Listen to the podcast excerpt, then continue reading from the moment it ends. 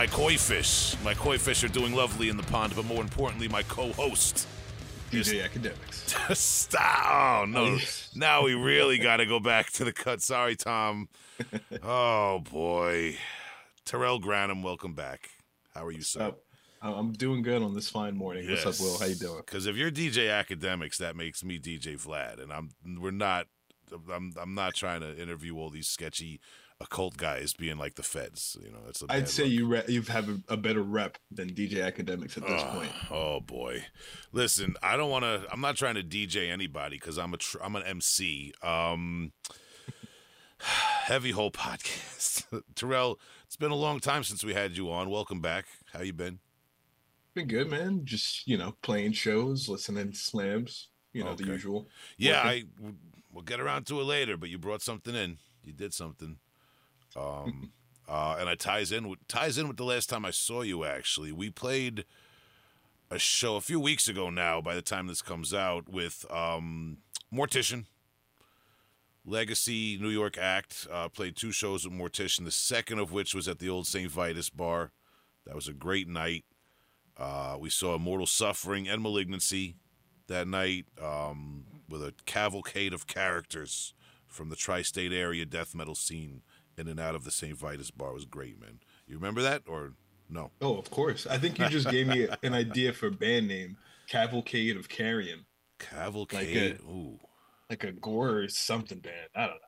That would be a good name for Carrion Vale's uh, uh, greatest hits album that they might True. put out one day. Ca- yeah, the Cavalcade of Carrion. I love. Talk to me, Trav. You gotta you gotta pay for that though. Oh boy, man, we're off we're off to a, a brilliant start here in the new year for the Heavy Hole podcast. I love this though. Um, what what's what's new? Over, all right, we know. I've been I've been banging people over the head. Reeking Aura. We're going to be writing an album. We're going to be recording an album. We're we're we're going to be doing it.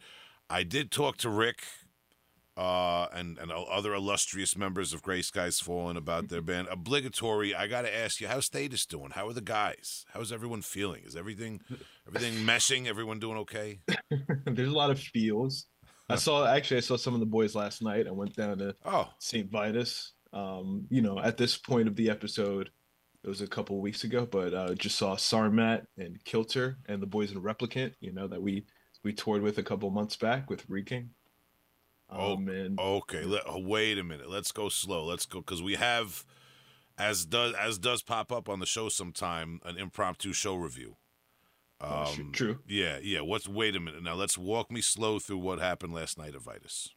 All right. So first off, I have to apologize because I missed uh, the illustrious Kevin Hufnagel of Gorguts Dysrhythmia. He performed his solo set, I set like he did with the Atheist show. I miss him. I we did an interview with him a while ago. It's been a long time since I've spoken with him, but yes, I'm sorry. Go on. Oh yeah, definitely not. Definitely need to talk to Kevin about alternative tunings and fishing again. Yeah, yeah that'd be fun. Yeah, delve deep into the fishing uh, this time. Next time I get him back on. Um, yeah, but pro- proceed further. But yeah, it was one of those days. You know, it was just like the you know the drive into to get to the mortician show. It was it was actually absolutely bonkers it almost took like two hours just to get there and park. And I yeah. got to go to Brooklyn a little later today again, so I'm, I'm getting ready to to weather that storm. I'm, but yeah. I'm, I'm picturing you driving around for 20 minutes trying to find parking at Vitus with the song "One of Those Days" by Monica. on a loop, like on like in a like in a hellish loop, like you're being punished with the song as you're oh, trying man. to find parking. Um, it was a, ba- it was a not... banger of oh, a song. Sorry. I could probably listen to that song three or four times before I got tired of it. It's a good song. Oh hell yeah, yeah. It's just enough to you know circle enough to, to find parking. Yeah. I mean, I allegedly parked illegally right outside of Vitus in the bus stop, just to see if Replicant was playing, so I could run back to my car and then find a spot, and then still manage to catch them. A veritable uh, a flurry of parking violations allegedly being thrown at Reeking Aura. The, Shout out to Nick list. in Blemish.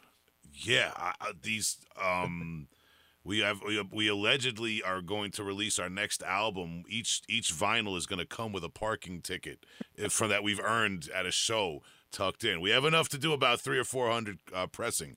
So yeah. yeah, it's all good, man. It's all the purple shirts are paying for everything. I just, I just, I just bought a yacht off the purple shirts, bro. It's fucking nuts. Yeah, the, The green, purple Perot shirts. I like it. the green sweatshirts I spent on a five thousand dollar Japanese maple bush in my backyard. It's antique. Uh, Wow. yeah, it's, it's we're writing the next album about it. all that is a joke. We don't make any money off of death metal. I'm sorry I sidetracked you though. Um, let's talk about the bands that you saw. No, Bonsai Bill. I, that's Let's- what you made me think of with that Japanese maple bush. but I going back to the bands. No, it was you know Replicant was fantastic as always. Good guys. Um, yeah, good guys. Um, Kilter. It was a new experience for me. That was a three piece instrumental. Uh, one dude with a giant horn. I I don't want to say the wrong horned instrument. Maybe like a bassoon, something like that. And a bassist and a drummer. Uh, Kenny Grohowski of Imperial Triumphant oh, fame I, uh, yeah, played drums. Kenny, So it was certainly an experience. nice guy, Kenny. Yeah, Yes, sir. Good and people. then you know the boys, Sarmat, you know, a boy J- James Jones, holding it down with his band. Uh, this was their record release show, and Nice. uh, he had a, a new lineup, and he's rocking out. It's cool. Fair enough. Yeah, I've been meaning to get him on the show. Talk to him about all the um the eccentric music he's he's party to. Uh, he, good guy and um a supporter of the scene for for a while now in New York. I always see him around at the shows, man. Uh, shout shout to him. And uh, we were talking. All right, so we had a lot. of That con- we went Monica. We went bonsai tree trimming. We went St. Vitus Bar. Support all those bands.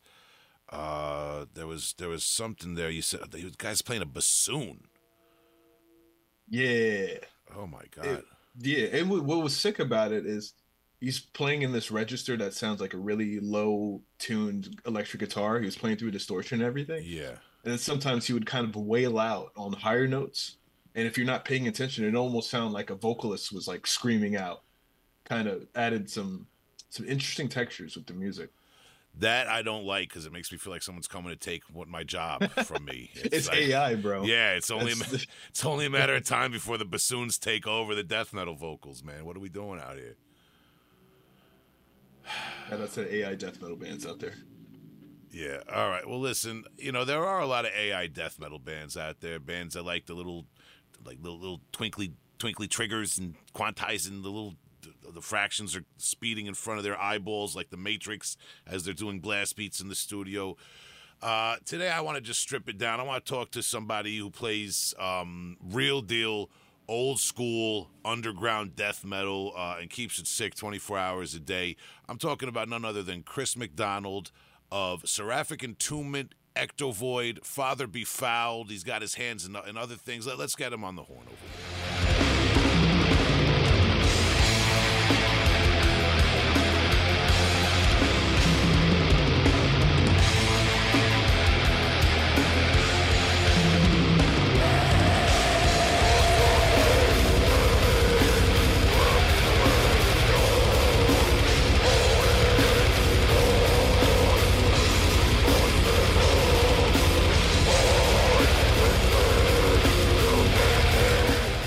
This is Big Will from Heavy Hole Podcast, and I'm here welcoming back Chris McDonald uh, to the Heavy Hole Podcast. Chris is, of course, an Ectovoid, Seraphic Entombment, uh, who, has, who has a new album out that we're going to talk about, and other projects. Um, but first, Chris, thank you very much for your time. Welcome back.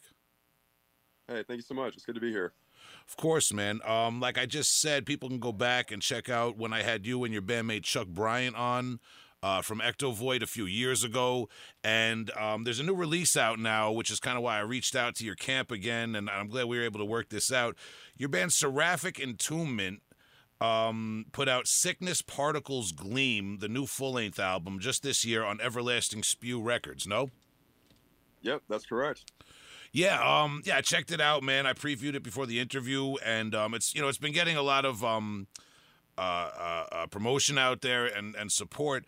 I, I wanted to ask you about that and some other things you, you you've been working on. I guess um, for for starters, Seraphic Entombment, just to like clear it up too, because I took notes and just for the listeners, there's a lot of overlap between Ectovoid and Seraphic Entombment and some other projects, right?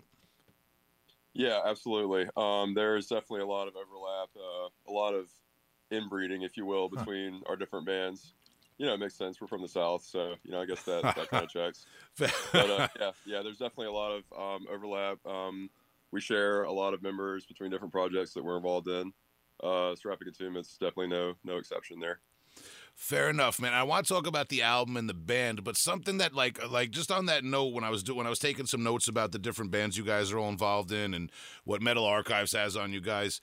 Um, is it the way it seems that there's like kind of like a bigger extended network of musicians and artists in your area or in that uh, region of the South that are all, and you guys are all kind of like very focused on a very specific niche of death metal, this kind of very dark, uh, doom and black metal adjacent neighborhood of death metal, so to speak. Is it is it really a bigger network of musicians down there? Is there a scene, so to speak, down there from your perspective? Um, I don't want to say there isn't a scene. I mean, there's definitely a good community here um, that we've always, you know, enjoyed being a part of, uh, going back many years, even before Ectovoid was formed back in you know 2010. Um, you know that we kind of came up in, um, you know, as we sort of uh, started playing in bands and started coming out to shows. You know, obviously we, you know, we kind of did what you know all musicians do. We started meeting more people and you know kind of making friends and connections that way. So um, there's there's definitely a scene and a community here. Um, we you know we have friends that play in other bands uh, that are you know fairly similar to what we do. Um, we've always felt a little bit kind of isolated in you know the specific styles that we actually play and kind of the um, kind of like you said the you know the niche and the genres that we're really super into um, has never really been super represented where we're from, which is Birmingham, Alabama. Um, definitely more so in kind of the the surrounding you know regional areas, like you were saying. Um, we're obviously a couple hours away from Atlanta, Georgia, and there's always been a much bigger you know music scene there, which makes sense. It's obviously a much bigger city, and so we've always um, kind of that's kind of been our, our home away from home, and we've always spent a lot of time over there, you know, going to shows and hanging out with people and bands there, and um, so we kind of consider that part of our scene as well. You know, even though it's a couple hours away from us. Um, the Atlanta, Georgia scene, you know, had tons of really awesome bands when we were growing up that we uh, formed some pretty close, you know, bonds with over the years. Um, in terms of like our immediate area, I wouldn't say there's really a huge scene here right now. Um, there's a good music scene. Uh, there's really more of an emphasis, I would say, on like hardcore. Hardcore is really big in Birmingham right now. Um, there's a couple of venues that do a lot of hardcore shows that get just like massive turnouts, and it's just incredibly insane when you go to these shows. I mean, you can barely even get in the door at some of these like really small kind of DIY venues, and uh, it's just you know a lot of um, people just going absolutely nuts at these hardcore shows, and you know some death metal bleeds into that. You know, there's a lot of kind of crossover between hardcore and death metal right now, so um, we kind of uh, see the appeal of that. You know, I'm not really a hardcore fan, you know, myself, but sometimes if I'm in the mood to go to a show, I'll you know, just go to a hardcore show and have a good time, you know, and just, you know, have people crashing into me the whole night, huh. you know, just kind of, you know, rage and have a good time, you know, nothing wrong with that. And uh, there's definitely some kind of death metal ish bands that sort of bleed over into that scene or will come through on tour and get a good response. But yeah, I mean, overall, I would say I agree. You know, we're we're pretty pretty much the main people in Birmingham that kind of do what we do, which is, you know, much more of kind of like an inspiration of you know kind of more you know inspired by dark atmospheric forms of you know death and black metal you know doom just that's always been what we've been into and we just always stuck to that and just really stuck to our you know our guns and kind of gone our way with it and hope to you know meet people that are into it. You know we've definitely come across a fair number of those but for the most part it, you know we've kind of led the charge on that in birmingham yeah, f- fair enough. Do you do you see a like mindedness with, um, if I got his name right, Chris Eats of Cruciamentum? Because if not, if I'm not mistaken, he's from Tennessee, no? And you guys collaborate with him on Exaggerate. He's actually from Mississippi. Uh, Mississippi. yeah, um, Chris Eats is actually also my bandmate. Um, I play in Exaggerate as well. Um, also Ryan, who is also a member of Seraphic Entombment, also a member of Ectovoid, is also a member of Exaggerate. So there you go again with kind of the the cross pollination there. but yeah, yeah, no, definitely. I mean, Chris is someone that we've known for many years. Um, he kind of just, you know, we just kind of just started running into him at places and shows and uh, formed, you know, definitely kind of like a bond just over like, oh my God, it's someone who's like not you know one of the four of us that's like into this kind of stuff, you know, and so we definitely hit it off really quickly. And uh, yeah, you know, and um, also um, you know uh, Chuck White is also a member of Exaggerate, and um, he's someone we've known for many years. He's from uh, Memphis, Tennessee. That may be what you're thinking of. And uh, so he's someone that used to play in a black metal band called Ritual Decay that we used to just have wild, crazy times with, play like all kinds of crazy shows and do a lot of awesome partying with. And so we got back many years with him as well. So there's definitely, you know, some, some real ones that we go back a long time with and kind of the, the Southeast um, area that, you know, once you, you find people that are, you really connect with on that kind of level, you know, you tend to, to stick with them over a long period of time. Yeah, I mean, you just painted the picture because that, that, that's what I was trying to con- um, convey to the listeners now when I was doing the research and on Metal Archives that, that there's a real uh, kind of solid core foundation of musicians that are in all these bands we just talked about, and we just we, you know we just went through four different states as we were having that conversation, so. Um, it, it seems like it's a very strong regional scene. That that that's appealing, I think, to some people who collect music and want to get into different forms of death metal. Is that there's um, uh, other kind of a, adjacent bands and and projects. And if I'm not mistaken, was it uh, Seraphic Entombment that played Mass Destruction Fests uh, last year? Did I get that wrong? Was it, was one of you guys' bands? No, or no? Was it Father Befouled? Father Befouled played this year, um, which was really really good. Yeah. Um, Boyd has played it. We played it back in 2019. No, Seraphic Entombment hasn't played. Um, yeah. Mass Destruction yet. Uh, we would love to do that in the future, but we haven't played that fest yet. Yeah, that that that's what it was. I got across because you're also. Um, I don't want to go too fast here because I was gonna I was gonna bring up that Mass Destruction Fest is based out of Georgia, if I got that right. So it's and they they curate a very similar style of metal. They stick in the old school, the true um, of extreme death metal and black metal for the most part. Um, but yeah, like like you like I said, I don't want to go too fast. But you are you have been playing drums in the band Father Befouled uh, for what what would you say several months now? Yeah, yeah. Um, I was uh, kind of invited to join. Actually, it was back last year, and um, it wasn't until a few months after that that I actually came and uh, jammed with uh, Justin Stubbs, who's you know the founding member of that band, and um, the only real. I want to say the only real, you know, constant, you know, member over, you know, several different lineups. Although Derek, uh, the guitar player, I think has been there pretty much from the beginning as well. Yeah, um, you know, uh, their drummer for several years, Amos, who actually um, is one of the people who puts on the Mass Destruction uh, Fest. Is just you know unbelievably busy with other projects, and you know had to step down, and so they needed a drummer, and um, I was just you know able to do it, and definitely interested in doing that, and uh, it just worked out really well.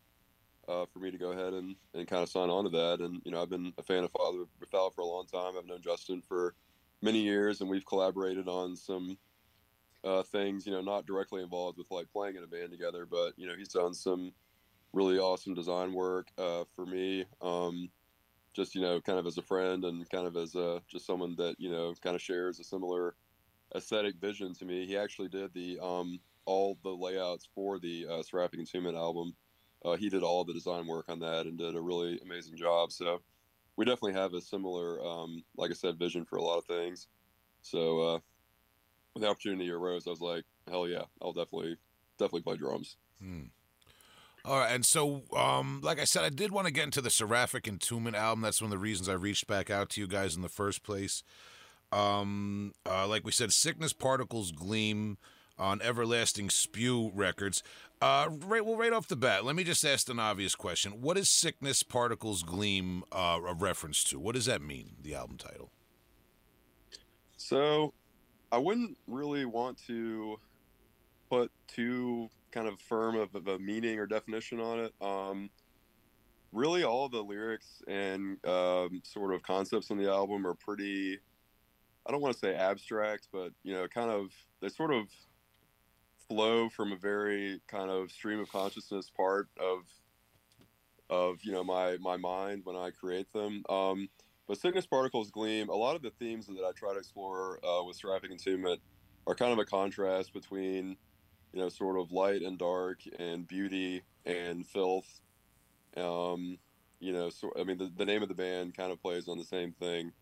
Um, you know, the idea of you know sort of you know beings from the heavens, you know, meeting sort of you know you know the the forces of the underworld. I mean, that's a very sort of uh, kind of generic interpretation of that, but um, that's really sort of the that kind of duality is what a lot of I try to explore with the lyrics, and that's kind of what the title um, is a reference to as well. Um, so without going too heavily into sort of dissecting it, um, the idea of you know it's kind of like a vision I had of um, you know sort of you know disease uh, you know and, and filth and sort of these these fetid you know particles that would you know infect you that sort of shimmer in you know a, a kind of ethereal way is kind of the uh, something that I, I, thought would make for a good title that would also represent what was contained within the album. Hmm. And well, then something that I was going to ask you about the kind of uh, the, the more the audio experience of the band of listening to the album was, um, just ha- being familiar with some of the other bands that you're associated with. This seemed a little bit more I don't want to use the wrong word here, but like uh, uh, not psychedelic, but a little bit more musically expansive. Um, you used the word abstract before. Uh, it, it definitely seems like maybe you guys are taking some more musical liberties with this project. They're, they're, you know, the songs are a lot longer. Um, I don't know if you want to talk about that. Do you feel like a little bit more freedom with this band than with, say, the more traditional death metal projects?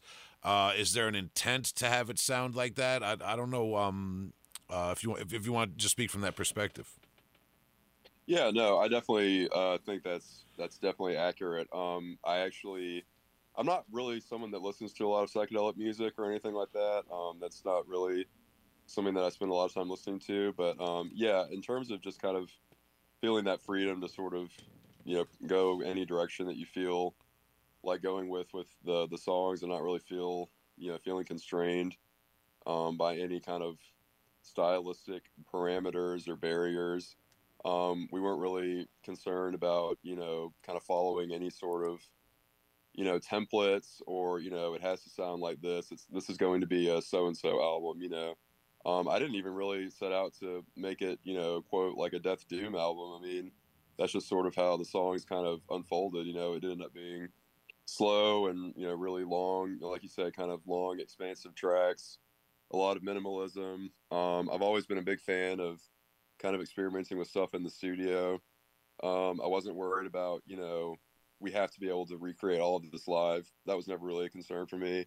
Uh, we do, you know, certainly play live. We enjoy playing live, and I feel like our music translates well to a live setting.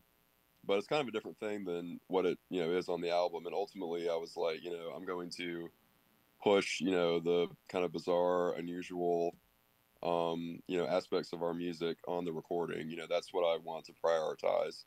Um, so there was definitely a great deal of, you know, experimentation on the album, um, both in kind of the songwriting as well as, you know, sort of studio tricks, if you were.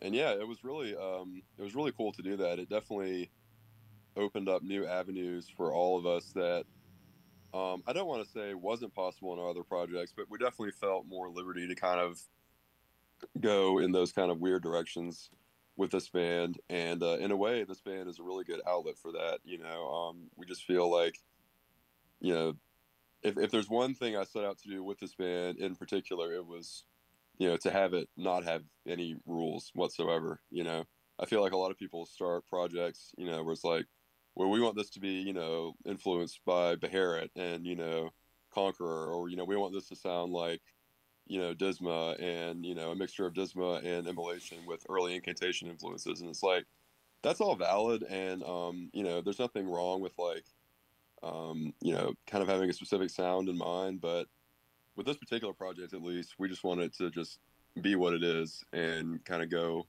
you know, whatever direction it just happens to go in.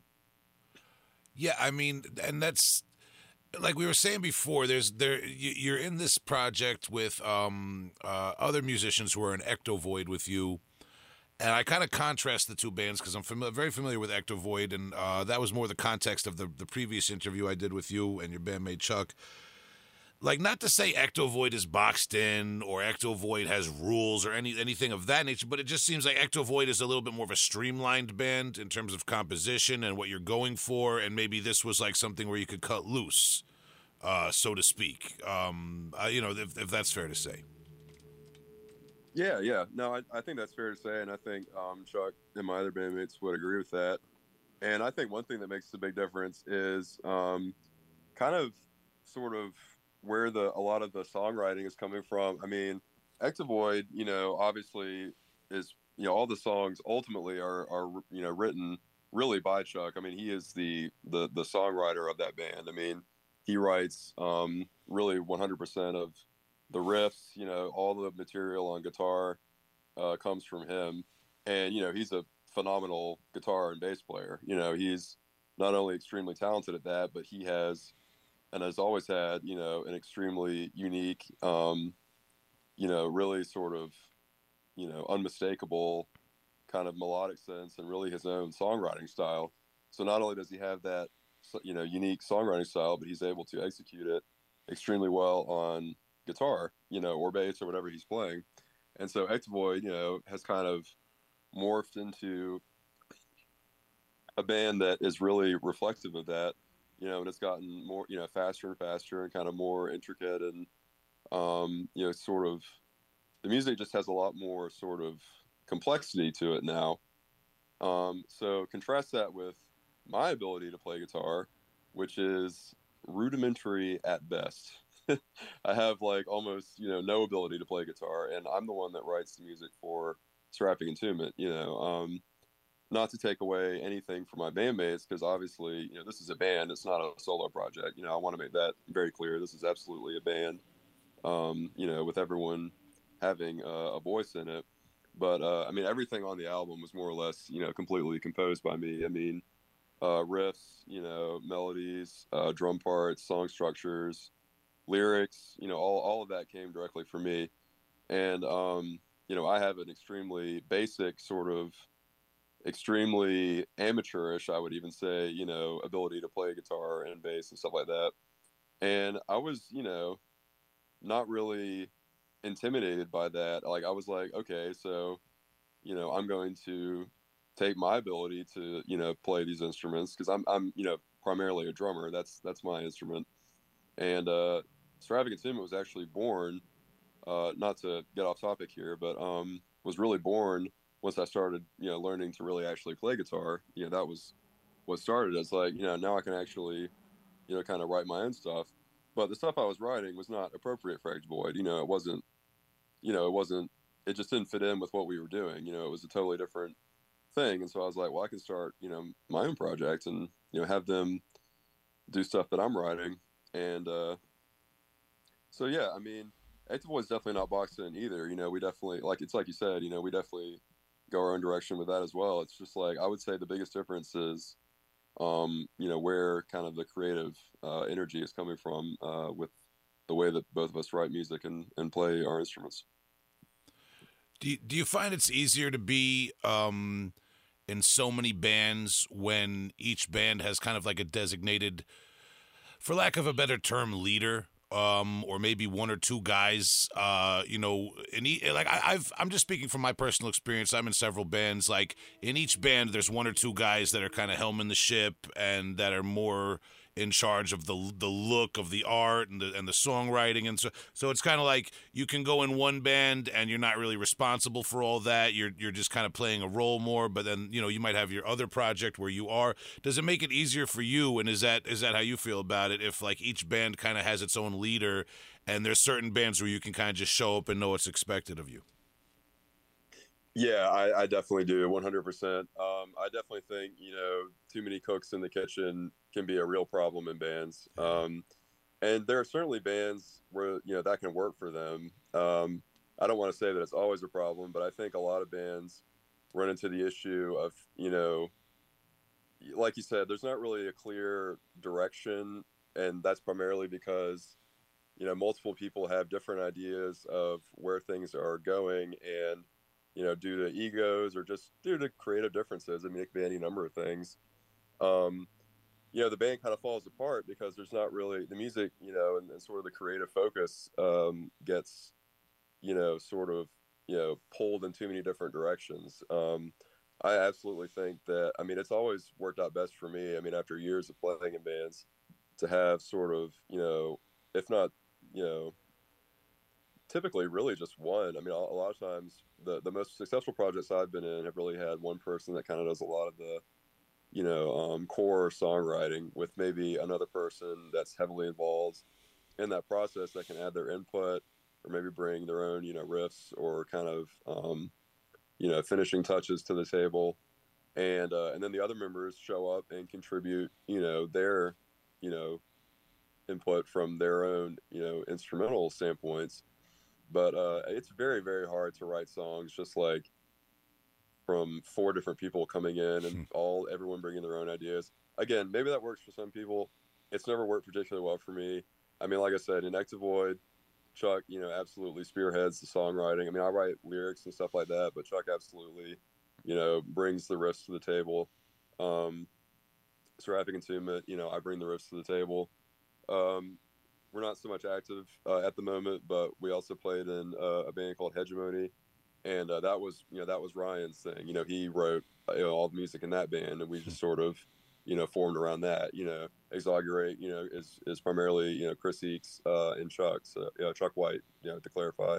So yeah, I mean, I definitely think you know having someone that's really like bringing the their focus and their vision to the forefront really helps things actually get done, you know, because nothing really makes a band stall out and kind of fall apart more than just sort of lack of focus and, and action, I think. And having someone, you know, just like you said, kind of being the, the, not even necessarily like a leader role, but just like, you know, creatively being like, these are the ideas I'm bringing, you know, and I'm going to keep bringing them, you know, and I want y'all to flesh it out. I think that works really well. Yeah, like uh, you know, just some form of a, a, lead role in the um in the process. Yeah, I just wanted to um get your input on it because that's that's always been my experience as well. Um, and and one one more question on that note. Um, I now I don't know first of all if you guys play live particularly often with most of your projects, but have you ever done the thing where you um you guys do double uh double bill yourselves? You know, you you you have like two of the projects play together or even tour together, and you're doing double sets each night all the time. Yeah, honestly, yeah. more than more than I would like, uh, especially when we do local shows. Um, yeah, uh, and Seraphic Entombment in particular have done quite a few double bookings, and it's cool. You know, I mean, I'm not going to say. I mean, it's it's fun. I, I certainly enjoy it. It's definitely something I would like to scale back a little bit in the future. Um, I don't want people think. I don't want people to think that Seraphic Entombment is like an offshoot of Ectovoid or, you know, just like a side project or I don't want us to be seen as like a filler band. You know, it's like, well, we got to have another band in the lineup. You know, let's just yeah. toss, you know, Seraphic on there. You know, I really want us to stand on our own two feet and kind of be our own entity. Um, we have a very different sort of live presence than Ectovoid. Um, Ectovoid, you know, we kind of get up on stage and we just, you know, go as hard as we can. And uh, we really enjoy that. Seraphic, I really try to really push the kind of atmospheric qualities of the show. Um, I don't really want it to be fun. You know, um, this is a you know a good ripping headbanging good time. You know, for a seraphic show. That's not really the vibe I'm going for. um, you know, I I keep the light. I want the lights down. I want you know heavy fog, tons of reverb and delay on everything. You know, interludes like. I want it to be, you know, dark and fucked up and weird, and I want people to feel that in the crowd, you know. So it's just a different vibe from Ectovoid, and to kind of jump from one to the next uh, band, you know, and have that kind of vibe shift while also having the same people on stage, you know, I feel like is a little, you know, jarring. Yeah. Um, and on top of all that, it's kind of a lot of work, you know, like, I mean, it's kind of like a lot, you know, I mean, we're all perfectly capable of doing it. But um, when I'm when we're doing Seraphic Entombment, I'm you know singing and playing drums at the same time, which is the only uh, band I do that in and uh, I try to go as hard as I possibly can. You know, when I do vocals, I mean, I I try to absolutely, you know, crush it as hard as I can. And uh, you know, our sets are you know long as fuck. You know, at at a minimum, they're like probably 35, 40 minutes. So um, yeah, typically when I get done with that, I'm not always in the mood to then jump back on stage and you know blast my way through an Ectovoid set. But you know, that could also be just you know being lazy. Maybe I just should just do it more and you know just get over it. I don't know, but uh, yeah, in the future, especially now that this album's out, I definitely want to do less of that, but we have definitely done plenty of double shows. I, I I can sympathize. I was in a grindcore band that shared a lot of members with more of like a uh, um, melodic doom metal band. So like there was always people trying to get the two bands to play shows together, and it just it was, you know, it didn't work. One band had like a 15 minute set, the other band had like 10 minute long songs. Um, oh, God. like yeah, a huge. I- that's like a huge shift. That's an even bigger shift. It was yeah, it was all love, but it didn't. You know, um, regardless. Um, when did you start doing vocals and playing drums? That was with uh, Seraphic Entombment. Um, I had never. That was a, a brand new thing for me. Um, I had never done really vocals in any capacity before that, and uh, again, it was kind of like you know, let's set this apart in some way. I mean, you know, like I'm I'm already going to be kind of writing, you know, the music and everything and doing the lyrics. So let's you know try my hand in doing vocals, and uh, I kind of struggled with it at first. It took me a little while to kind of find sort of my range and kind of get used to it. I feel like that's probably pretty normal for doing death metal vocals and whatnot. But um, once I kind of found, you know, kind of you know hit that that range and stuff that I was really comfortable with, I started to really enjoy it. And uh, now I'd say it's probably my favorite part of, of playing our stuff live, to be honest. And uh, I got used to you know doing both at the same time, you know, pretty pretty quickly. It wasn't wasn't too much of a, a jump, and uh, our songs on the drums are pretty straightforward. Um, so yeah, I would say it's been about six years now that I've been doing that. because that well because it's um uh it might not come so natural to a lot of people um and it's it's something that i know i i've tried to do in the past i'm i'm obviously not a um a very accomplished drummer but it's something that i've tried to do in the past and sometimes it doesn't always come natural do you use a uh do you just use a, a mic propped up or do you use the headset live No, I just I just put a mic up to my face. I've never used a headset or anything. Uh, it might be easier, honestly. Um, and I will say that if I was doing, you know, some crazy like, you know, Absu style drumming or some like really fast stuff, I, you know, might be more um, tempted to do that. But, you know, our stuff is, you know, a lot of time is pretty slow tempo and everything. So I've never had a problem just, you know, Yeah. using a mic. You know, it hasn't been an issue so far. I well, yeah. Uh, drummers who are also doing vocals is a topic of conversation on this podcast um, several times now. Uh, it's it's it's always something um, uh, applaudable in, in metal, in my opinion. Uh, so you mentioned Ectovoid. Um, I'll let you tell it. I think you guys got some news in Ectovoid, at least for people who might be uh, awaiting some something from your camp.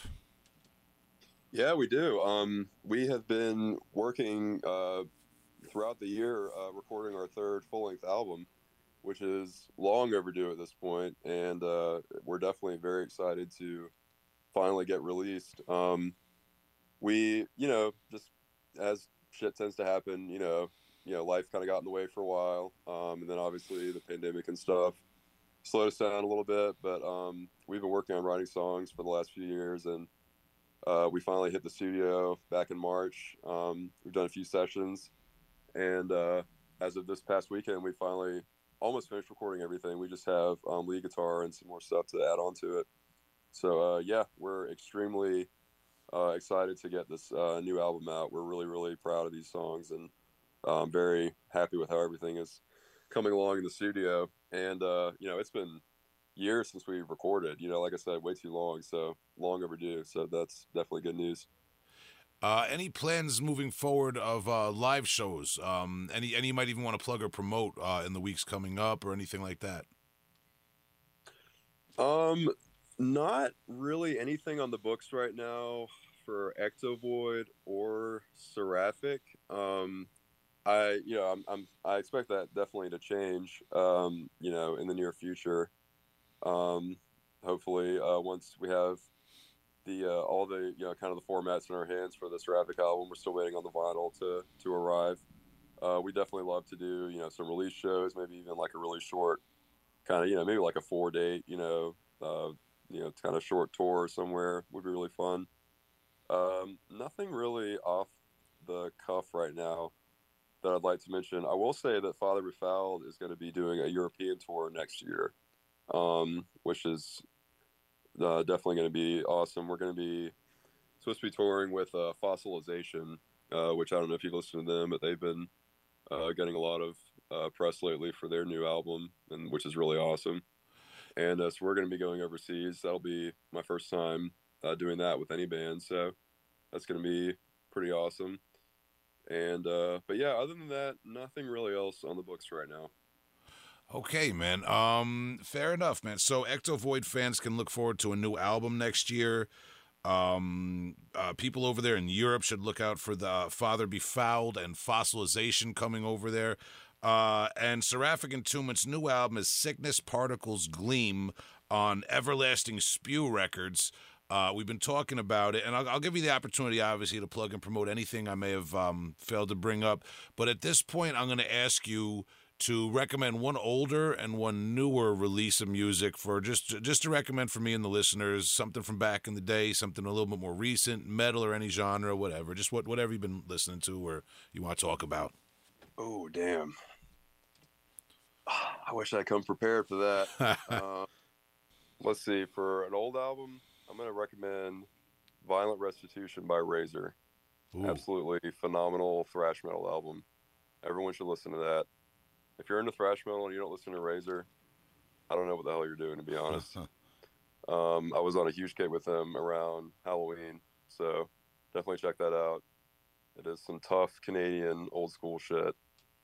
And then um, for a new album, I really want to uh, hype the new. Uh, well, it's not. It's a couple years old now, but uh, the newest Drawn and Quartered album is called uh, Congregation Pestilence.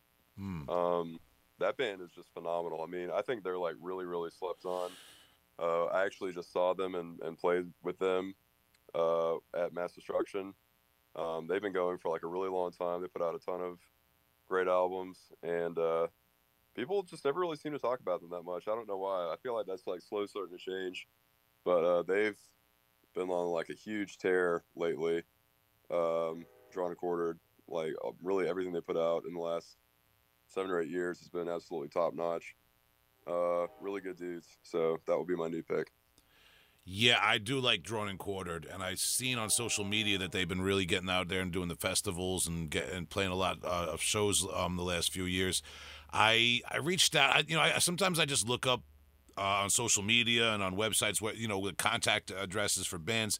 Uh, I don't know if I got the right one, but I did reach out for an interview. But if anyone out there is listening and wants to put point uh, drawn and quartered my way, I would love to get that interview in because I know that that's um, a band. I know there's probably I think there's one like one guy in that band who probably has like been in been in through the whole uh, discography going way way back to the '90s. Probably like one or two guys, if I'm not mistaken. Oh yeah, yeah, yeah, for sure. Um, uh, you know, honestly, the name escapes me right now, but um, the the bass player, vocalist, and uh, the guitar player are, are uh, essentially founding members. So yeah, yeah, just to head up. Gotta, I, yeah, I gotta get some of those old school guys. All right, fair enough though, man. Um, even your even your newer recommendation is, is kind of old school. Uh, that, that's awesome, man. So, Chris, I, I, appreciate your time, man. We've had you on for a while here. Um, like I said, I'm going to encourage the listeners to check out all the music we just talked about, uh, including that new Seraphic Entombment album out on Everlasting Spew Records. We're going to keep our eyes peeled for the new Ectovoid album, um, and we're going to be watching out for you with, with Father Befouled. Father Befouled um, are you are you you know are you just doing like the live uh, drummer thing, or, or or do you plan on like writing and recording with them, or you'd rather no comment now? Oh no, no, I'm definitely gonna I'm definitely like a full time member. I'll definitely be on recordings and everything, and uh, we're definitely gonna be working on uh, new stuff in that uh, realm for next year also. So definitely keep your eyes peeled for that. All right, cool, man. We wish you the best of luck going forward with all that stuff uh, and getting over to Europe. Enjoy yourself, man. That's awesome. Um, or Heavy Hole podcast listeners, go check out that Father Befouled fossilization tour in Europe. When is it going to be? The summer 2024? Uh, it's going to be more like the fall, um, September going into October. All right, so people got plenty of time to prepare for that and get their tickets ready. Um, Chris, thank you so much for your time, man. We wish you the best. Is there any, um, first of all, anything I forgot to plug or promote that you want to talk about? And then, if uh, following that, any um, parting words for fans of your music and listeners of the show? No, well, that's it, man. Thank you so much. Um, always a pleasure to speak with you, and thank you so much for for having having me on and uh, supporting everything that we're doing. Um, I really appreciate it. Uh, yeah, you know, this Seraphic Entombment album is called, you know, Sickness Particles, Sickness Particles Gleam. Let's definitely edit that. Let me try that again. the Seraphic Entombment album, uh, Sickness Particles Gleam, uh, is out currently on uh, CD and cassette Uh, the vinyl edition was actually just uh, spoiled, announced. Uh, that will be coming in February. Uh, I know some people have been asking me about that, so I did want to mention that. Um, the vinyl edition is certainly on the way. Uh, it just takes, you know, obviously a little bit longer than the other formats, but um, that can currently be uh, pre-ordered as well via Everlasting Spew. So definitely check that out if you're into vinyl. But yeah, CD and tape available now. And otherwise, yeah, that's it. Thank you so much for having me on. I really appreciate it. Of course, man. Uh, have a great night, man. Thank you. All right, thank you. All right, dude. And I'm gonna I'm gonna cut it right there, man. I'll um we're probably gonna put this up in about uh, a week or two, and I'll send you guys the links and all that, man. That sounds awesome. Yeah, thanks so much. Yeah. Of course, man. Good talking to you, brother. Have a good night, man. All right, you too. Thanks. All, all the best, man.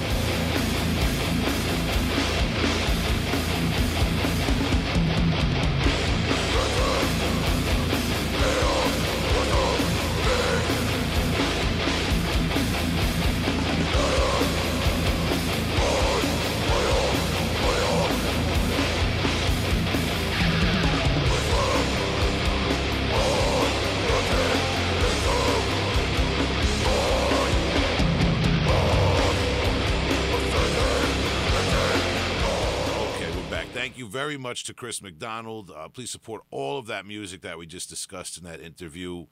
Um, and, you know, I was speaking before about people that see the Matrix running in front of their eyes as they're doing music. So, Terrell, that's that's a good segue to welcome you back in.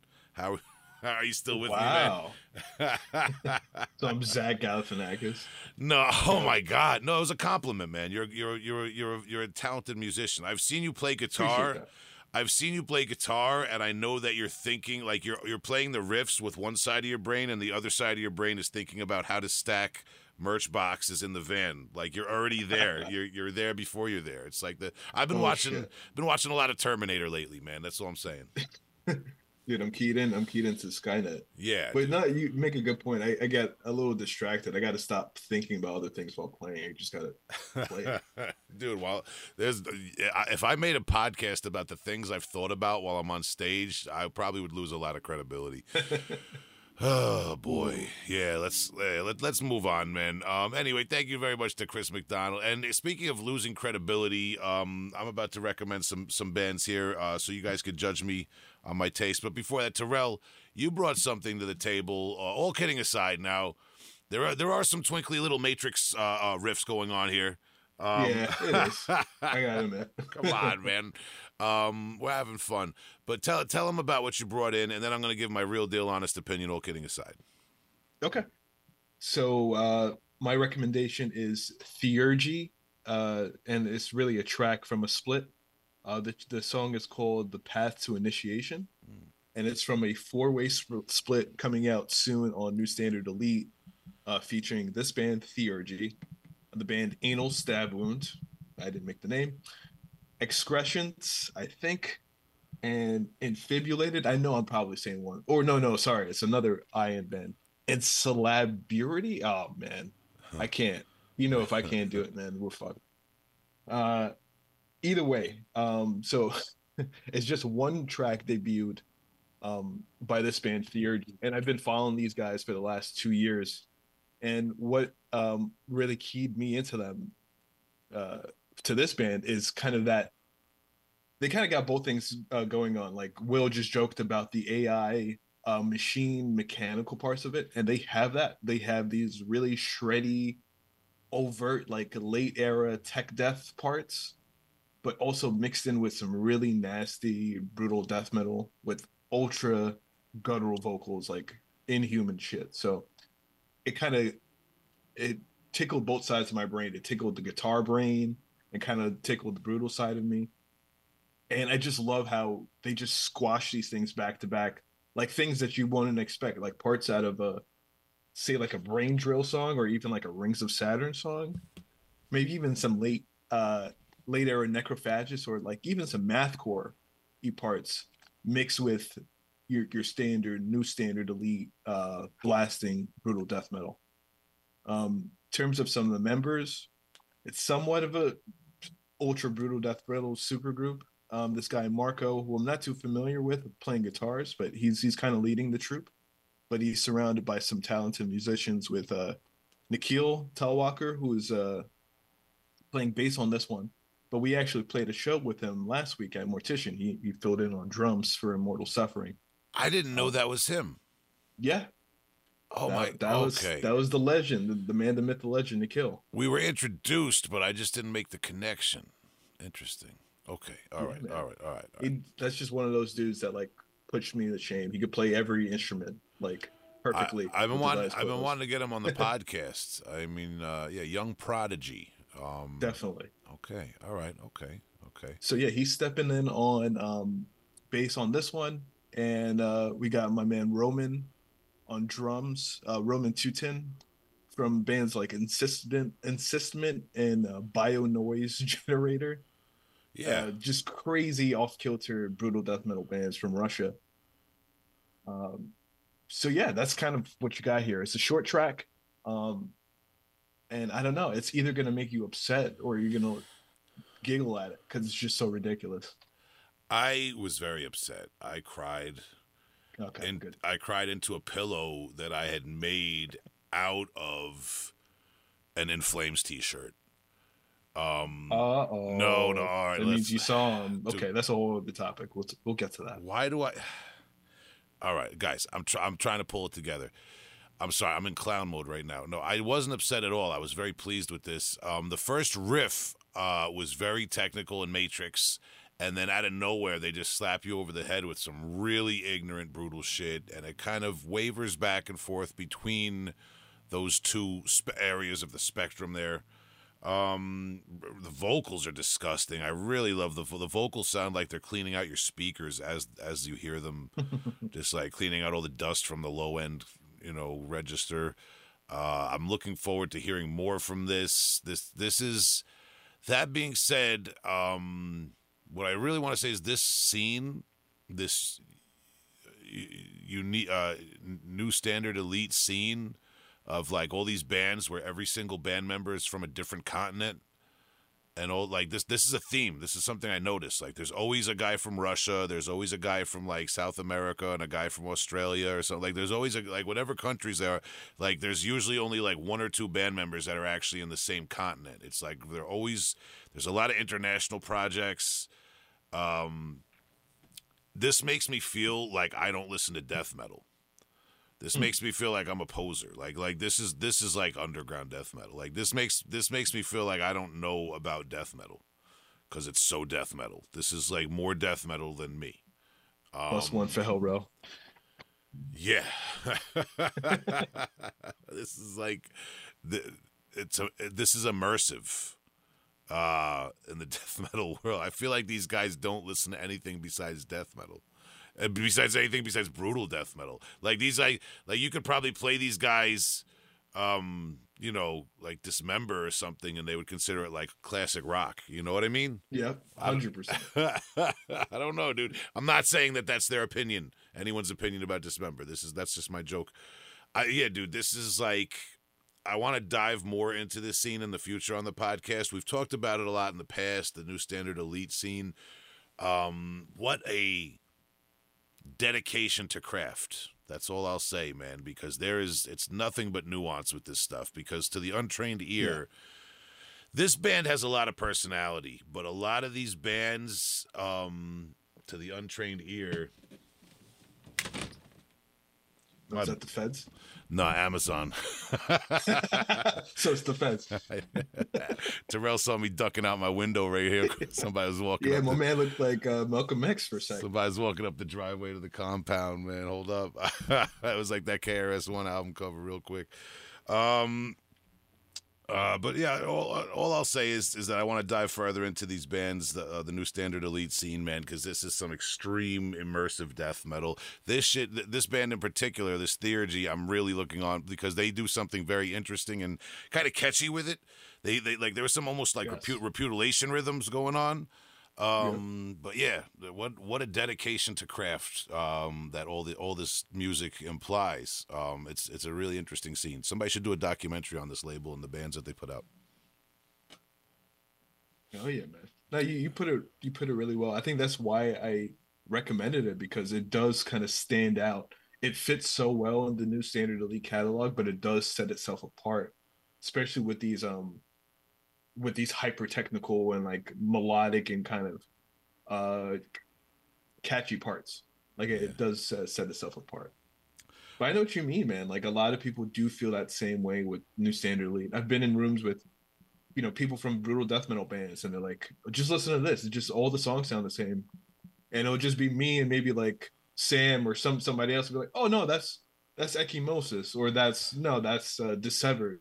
It's like, "Oh yeah, yeah, one goes ping, one goes pong." You know what I mean? Like you kind of just you kind of that's just from obsessively listening to these bands, but Yeah, like people who know every band on New Standard Elite are um it's like being a scientist, like who can tell the difference between different types of plants just by looking out. You know what I mean? Like, you, like Yeah. or, you know, and just kind of like ident- or identifying different animal species. Like it's like you just kind of you, you have to know more than surface level knowledge about these bands, which I I, res- I again I this is respectful. I I wish I was as death metal as these people I'm talking about. Um, before I lose any more credibility, Terrell, uh, final thoughts on this uh, song, and um, rem- rem- remind Tom again what we're looking for. Uh, yeah. So, no, no final thoughts. I also look forward to the full length and to see what these guys are going to bring. So this band is Theurgy, and the track is called "The Path to Initiation."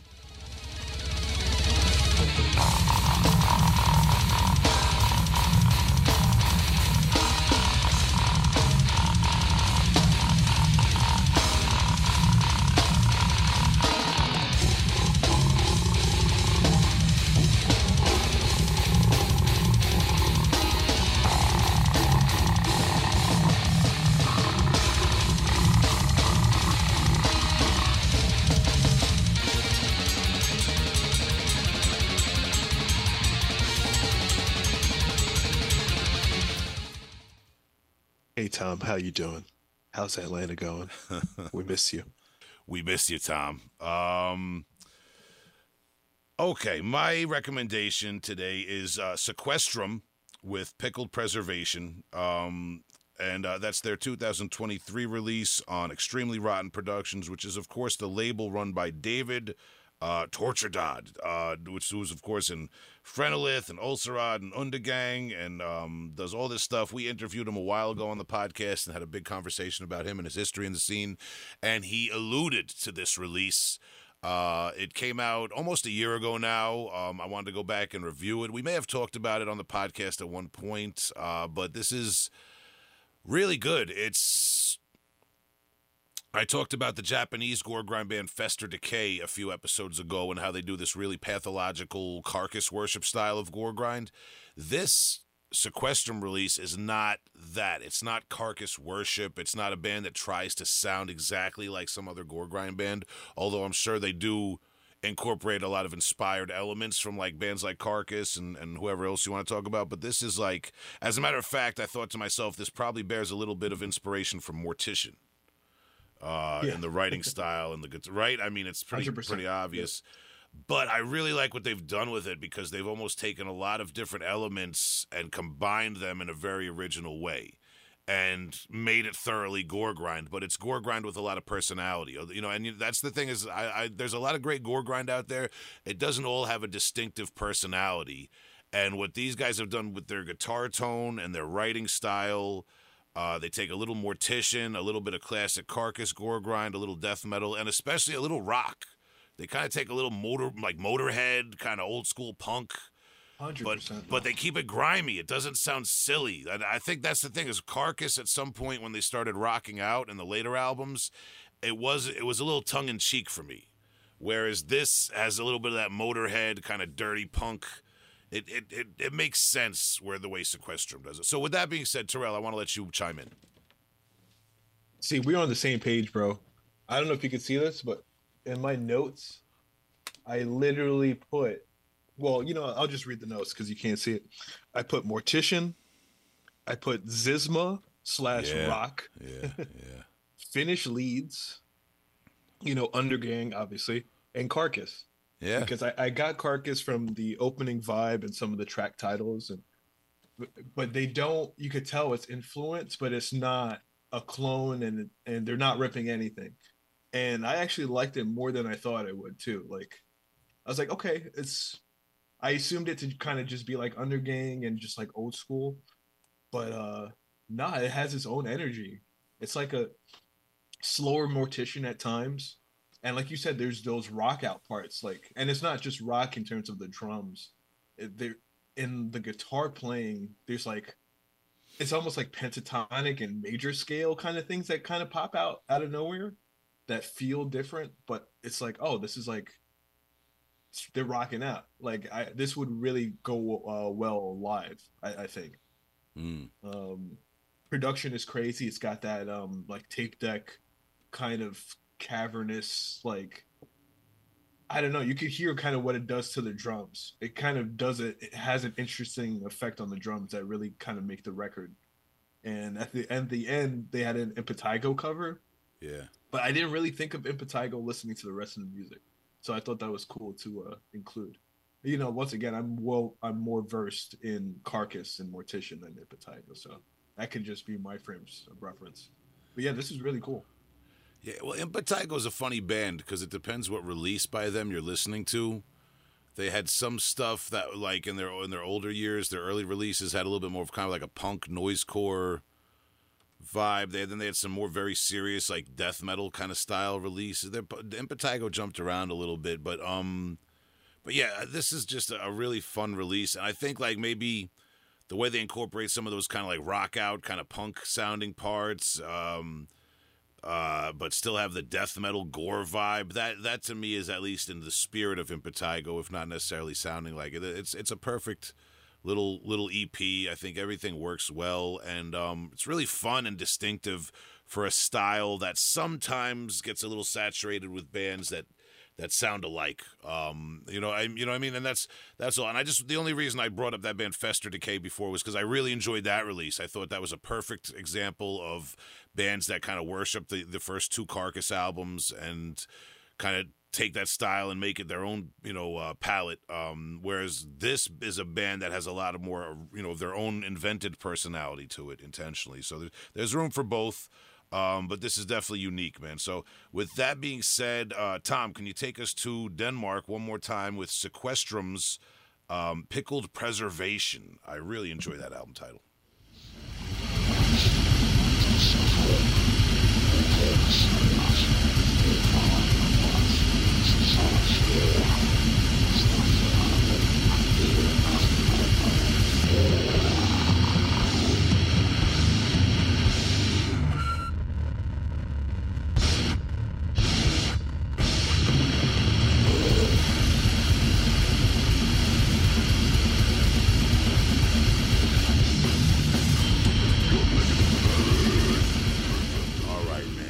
Out to Dave. Go back and listen to our interview with him. Um, Dave from Extremely Rotten Productions. Uh, nice guy, man. Uh, give give us the time. Very busy guy. Always doing something.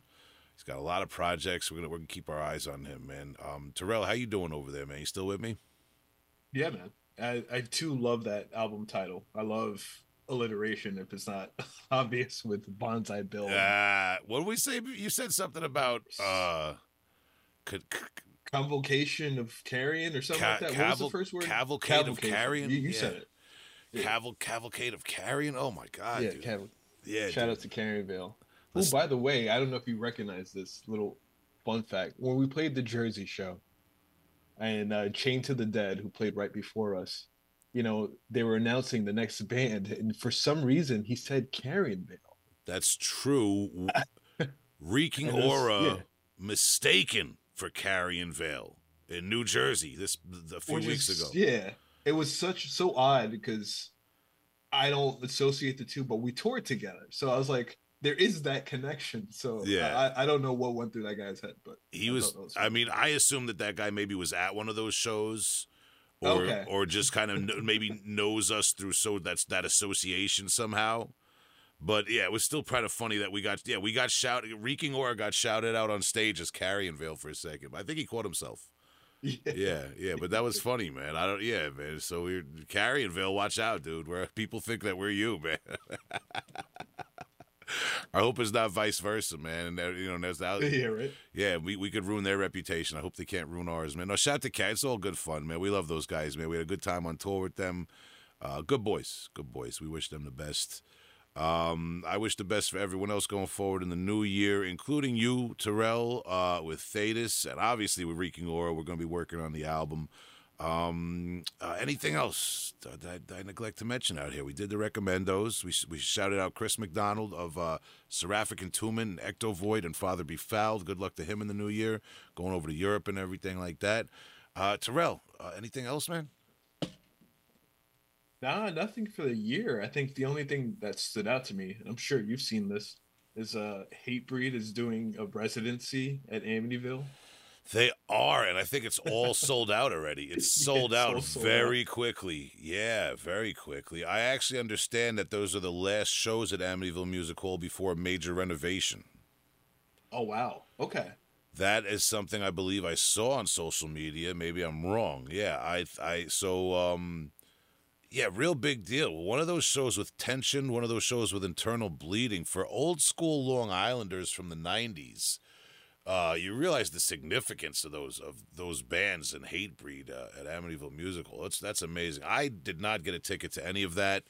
I actually don't go to shows at AMH when it's uh, that crowded because I take up the space of like two or three other fans. It's just not fair to the room. The fire, the fire, the fire. The Amityville fire chief specifically writes me a letter when shows like that go on at Amityville Music Hall. Me and a few other big guys out here on Long Island, and says, "Stay home. Let's not make it dangerous." I'm joking. I'm being facetious. I wish everyone the best at those shows. Um, but yeah, that's pretty amazing because I actually saw Hatebreed at the Paramount Theater here in Huntington, which is more of a bigger commercial touring venue, you know, style place. So that so that they're playing AMH, that's that's nuts, dude. That's gonna go crazy. Yeah, man, it's nuts. It's real. I also made the realization that uh Jamey Jasta is like a metal Tony Robbins. Huh. And uh, you know, I don't really mean that in a negative way. You could perceive that however you want, but I was just listening to like I was doing dishes or whatever, and I was listening to Hatebreed live at Wacken, and just hearing him, you know, talk about positivity, and and I was like listening to the Hatebreed lyrics, and I was like, oh, okay. I just made that connection. It's like affirmations. What he does, he's it's like Yeah. like though it's like 20, 20 year catalog of of metal affirmations. Um, Yeah, yeah, it's. much. I mean, he like there's got to be a way. Hatebreed has got to be like like where they could license themselves to just have like a like gym equipment that only plays Hatebreed. You know what I mean, man? Like Totally, or totally. like or have like some sort of like maybe they they, they might already have some sort of, of sponsorship with gym equipment or with a like a MMA gym or something. I, would- I would be surprised if there's not some sort of if if Hatebreed doesn't have a tie-in with something of that nature, then somebody's messing up. Or you know, I mean, Shout out to Rick and Peloton. yeah, yeah. Rick, Rick, going for that Peloton. we had. I'm trying, trying to think of how to put this. We were talking about band business in the group text one day, and we were uh, we were we were awaiting an answer on something, uh, and Rick just like shared his Peloton stats. It was just funny, but he didn't. I, he didn't. He didn't. He didn't realize. He didn't see the text prior to that. He was just. He was proud of himself. That was funny as fuck, dude. Rick's gonna Rick's gonna live longer than me, objectively, because of that too, because sure. of that goddamn Peloton. I gotta get one of those things. Um, Peloton, holler at me. Heavy Hole podcast. Send me one. I'll talk about it on the Heavy Hole, and uh, I'll live longer. oh man, that got Heavy me Hole good. Peloton. Let's go. HHP. Shout out to Rick. Shout out to uh, Ian, um, Dave, all of our co-hosts, and of course Tom and Justin behind the scene. Man, we love all you guys. Thank you for sticking with me through the years. Uh, looking forward to this new year Heavy Hole podcast. I got some international guests booked. I got some guests booked who are not necessarily artists. Uh, people on other ends of the metal um, scene doing other different things. Man, we're really trying to spice it up for you guys this year, and I am reaching out to some more OGs and bigger guests as I always do. Uh, so stick with us, man. Heavy Hole Podcast on Patreon, Heavy Hole Podcast at gmail.com. And the phone number should be in the description where you're listening to this. Thank you very much again to Chris McDonald of Ectovoid, Seraphic Entombment, and Father Befouled. I almost said grandfather befouled for some reason. That would have been embarrassing. Oh boy, man. Um, but that almost sounds more evil, man. No, shout out to him and all those guys. Uh, looking forward to getting everybody on the podcast one day. Terrell, thank you for sticking with me today. I appreciate your help. Of course, thanks for having me on, man. Yeah, man. I'll I'll see you in the studio over there with Colin Marston when we work on that uh, Reeking Aura album, man. Um, we're gonna do a cover of U2's One. all right. Or. Metallica's. Yeah, we're gonna do it. We're gonna do a mashup cover of both U2 and Metallica's separate songs. One. One